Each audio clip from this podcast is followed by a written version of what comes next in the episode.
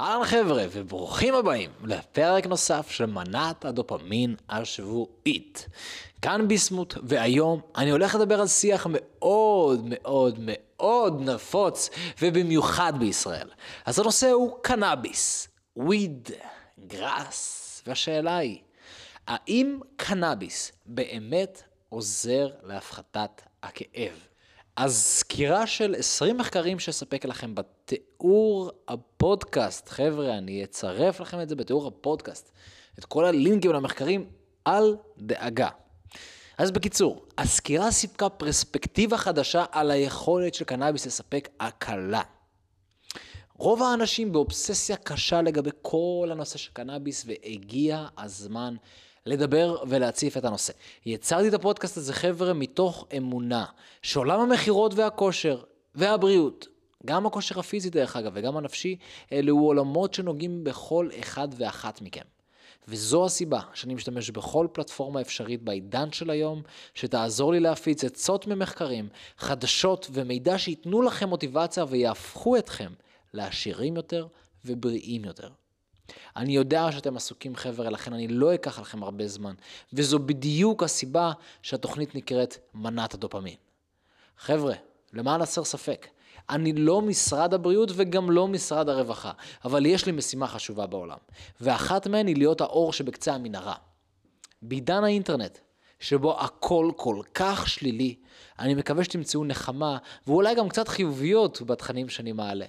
לכן אני אודה לכם מאוד אם תשאירו ביקורת חיובית, או תלחצו על הפעמון וכל ההתראות, או תעזרו לי פשוט להפיץ את הבשורה לעולם.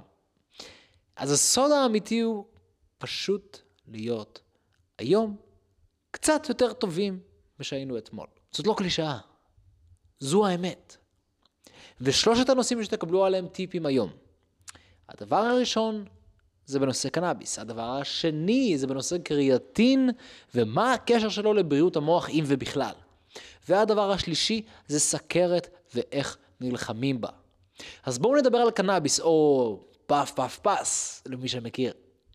אז יש כמה סיבות מגובות מדעית בנושא בריאות שאולי תרצו להשתמש בקנאביס או רק ב-CBD, אבל למרות הדעה הרווחת, חשוב שתדעו שקנאביס עשוי להיות כל כך overrated בנושא שיכוך כאבים. חוקרים בכירים ביצעו 20 מחקרים שכללו יותר מ-1,500 אנשים, ואצרף לכם את המחקר גם כן בתיאור, אל דאגה.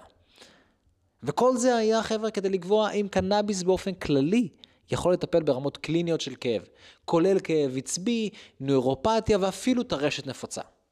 הממצא העיקרי היה שפלציבו סיפק הקלה לא פחות מהצמח. עכשיו זה לא אומר חבר'ה שלא הייתה שום תועלת לקנאביס, פשוט החוקרים מצאו שגם קבוצת הפלציבו וגם קבוצת הקנאביס חוו ירידה בכאב, אבל אף אחת מהן לא הייתה משמעותית יותר מהשנייה. אגב, למי שלא יודע מה זה אפקט הפלסיבו, הגיע הזמן שאגיד לכם. אז אפקט הפלסיבו הוא השפעה חיובית של טיפול כשהטיפול הוא לא כימי ולא פיזי, והוא עדיין ובכל זאת משפיע על המצב הבריאותי של האדם. עכשיו, איך ההשפעה החיובית מתרחשת? אז ההשפעה החיובית מתרחשת כתוצאה מהאמונה החזקה של האדם ביכולת הטיפול. אתם מבינים עד כמה זה מטורף? אם אני מביא לכם עכשיו כדור נגד כאבי ראש, ואתם משוכנעים לגמרי שזה כדור פלא נגד כאבי ראש, אתם תיקחו אותו מתוך אמונה שכאב הראש ילך וייעלם. וכאב הראש ילך וייעלם. בדיוק ככה פלסיבו עובד, אוקיי? הוא עובד. מי שרוצה לקרוא, שיקרא על אפקט הפלסיבו ואיך זה התחיל וכולי וכולי וכולי. אז שימו לב שבמחקרים האלו, הפלסיבו היה מוסווה בצורה מושלמת. אותו ריח, אותה נראות וגם אותו טעם, אוקיי? החוקרים עשו את כל הסקירה הזו כדי לקבוע סיבה ותוצאה, ושוב, הם גילו שהתוצאה הייתה דומה למחקר משנת 2021, שגם מצא שהוא לא משפר את ההקלה בכאב בהשוואה לפלסיבו כמובן. אז ייתכן שאפקט הפלסיבו, או הציפייה שהקנאביס יעזור, מציע יתרונות טובים יותר להפחתת כאב, בגלל שהקנאביס באיזשהו אופן גורם לשינויים פיזיולוגיים שגורמים לכם להרגיש טוב יותר, והפלסיבו הוא כלום מלבד אמונה. ועכשיו חבר'ה לנושא השני שיעזור לכם להיות בריאים יותר, ואולי גם קצת עשירים יותר. אז חשיבה מחודשת על קריאטין ובריאות המוח. אם אתם לוקחים קריאטין או שקלתם להשתמש בקריאטין, אתם תרצו להקשיב לזה. מחקרים מצביעים על כך, חבר'ה, שאתם עלולים להיות במינון נמוך של קריאטין, מתי? אם אתם משתמשים בו כדי לשפר את הפעילות הקוגנטיבית שלכם. דרך אגב, צירפתי לכם את המחקר בתיאור, כמו שאני אומר לכם תמיד, הכל מגובה מחקרים. אם אתם משתמשים בקריאטין עבור כוח, עלייה במסת השרירים בדרך כזו או אחרת, ואפילו לאיבוד שומן, מחקרים מצביעים ששלושה עד חמישה גרם ליום הם המינון הנכון לתוצאות ראויות. אבל מחקר חדש ממשיך להתמקד כיצד מינונים שונים יכולים להציע יתרונות נוספים. אם אתם רוצים להשתמש בקריאטין כדי לחזק את המוח שלכם, סביר להניח שתצטרכו לקחת יותר. המוח שלנו, חבר'ה, דורש בערך 20% מכלל האנרגיה שקיימת בתוכנו, כדי לעזור לנו לתפקד, ולפני שאתם שואלים, כן, גם זה מגובה מחקרים. וגם כאן נצרף לכם לינק למחקר. בקיצור, זו הסיבה שקריאטין מעניין ליתרונות קוגנטיביים, קריאטין הוא בעצם מעין דלק שעוזר לנו לתפקד בצורה הטובה והאופטימלית ביותר. אוקיי? מספר מחקרים, חבר'ה, מצביעים על כך שקריאטין מסייע בזיכרון העבודה, באינטליגנציה עצמה וגם בזמן תגובה. אוקיי? אפילו כמה מחקרים ראשוניים מצביעים על כך שהוא יכול לעזור לנו להילחם נגד דיכאון, נגד זעזוע המוח ונגד פציעות מוח טראומטיות, כמו גם, לא עלינו, מחלות ניווניות עצביות כמו פרקינסון או אלצהיימר. עם זאת, אם אתם רוצים שקריאטין יגן על המוח שלכם ויתמוך ביתרונות קוגנטיביים פוטנציאליים, סביר להניח שתצטרכו לצרוך בין 10 ל-20 גרם ביום. אז המחקרים מראים שהכמות הזו בטוחה עבור הכליות, הכבד והבריאות הכללית שלכם, גם לאחר שנים של שימוש יומיומי. אבל כל זה בהנחה שאין לכם מצב כליות בעייתי, אוקיי? כאשר לוקחים כמויות גבוהות יותר, זה יכול לגרום למצוקת מערכת העיכול, בלי קשר לזה שכמובן זה עולה לכם גם קצת יותר כסף. אבל מצוקת מערכת העיכול היא חשובה יותר.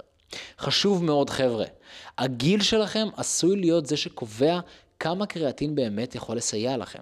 מחקר חדש מצא שבני 20 לא ראו תועלת כל כך גדולה מלקיחת עד 20 גרם ליום, בעוד שמחקרים אחרים מצאו יתרונות בכמויות דומות לאלה מעל גיל 40, עם יתרונות הולכים וגדלים לאלה שבשנות ה-50 וה-60 לחייהם, בשנות ה-70 וכן הלאה וכן הלאה וכן הלאה. ועכשיו חבר'ה אנחנו נלך לטיפ השלישי והאחרון כמו תמיד. תלכו בדרך הזו וכך תילחמו בסכרת. אבל ליטרלי ללכת. אז ככה, זה טוב לפעמים להאט את הקצב וליהנות מהחיים וללכת בצ'יל, אבל על פי מחקר חדש, הגברת הקצב מדי פעם בהליכה יכולה לספק הגנה משמעותית מפני סכרת מסוג 2. מדענים סקרו עשרה מחקרים שונים שהעריכו את בריאותם של המשתתפים במשך שמונה שנים בממוצע. הם גילו שאנשים שהולכים בקצב מהיר יותר, כארבעה מייל לשעה או 6.4 קמ"ש, ראו ירידה של 39% בסכרת מסוג 2. זה אומנם קצב מהיר עבור חלק מהאנשים, אבל עדיין יש חדשות טובות, גם אם אתם לא בדיוק יכולים ללכת כזה מהר. המדענים מצאו מעין פתרון הגנה כמעט בכל קצב. אלה שהלכו בקצב האיטי ביותר, כ-3.2 קילומטר לשעה, עדיין היו בסיכון נמוך ב-15% לפתח סכרת מסוג 2. לעומת אלה שנעו בקצב מהיר יותר, שזה היה 4.8 קילומטר לשעה, ראו ירידה של 25 אחוזים. חבר'ה, התוצאות עשויות להיות מושפעות מהבריאות הכללית של מישהו גם כן, ולא רק מההליכה עצמה, חשוב לציין את זה, אוקיי? המחקר היה מחקר ממש אסוציאטיבי, שלא מדד סיבה ותוצאה ישירה. במילים אחרות, אנשים בריאים יותר עשויים להיות מסוגלים ללכת מהר יותר, לכן יכול להיות שההליכה עצמה היא לא רק הסיבה היחידה ליתרונות האלו. אוקיי? גם אם זה לא כזה משמעותי, כמו מה שהמדענים מצאו, יש מספיק מחקרים שמצביעים על הדרכים הרבות שבהן הליכה יכולה לא רק לשפר את הבריאות הכללית שלכם, אלא גם לתרום לניהול רמת הסוכר בדם ולתמוך בירידה במשקל. שכל אחת מהן מורידה את הסבירות לסכרת מסוג 2. בערך אחד מכל שלושה אנשים לוקים בטרום סכרת. כלומר, הם נמצאים בסיכון גבוה לפתח סכרת מסוג 2. הכל עניין של זמן. אבל אתם עדיין יכולים להפוך את זה בכמעט 180 מעלות. אם הליכה עוזרת לתרומה של עיבוד חמישה עד שבעה אחוזים ממשקל הגוף שלכם, מחקרים מראים שתוכלו להפחית את הסיכון לסכרת מסוג 2 בכמעט 60 אחוז. זה מטורף, חבר'ה. מה אתם צריכים לעשות? ללכת? לא באמת, אנחנו נולדנו כדי ללכת. אז זהו להיום חברים שלי. אני מאוד מקווה שנהניתם והחכמתם משלושת הטיפים השבויים. תצטרפו למועדון הדופמין של ביסמוט ותשתפו חבר או חברה שלכם שלדעתכם התוכן מהסוג הזה יכול לעזור להם. לחצו על פעמון ההתראות, עקבו אחרי הפודקאסט, עקבו אחרי היוטיוב. יש לי את הכבוד להעביר תוכן מהסוג הזה על עולמות הכושר, הבריאות והמכירות. שלכם, ביסמוט, ונתראה בפרק הבא.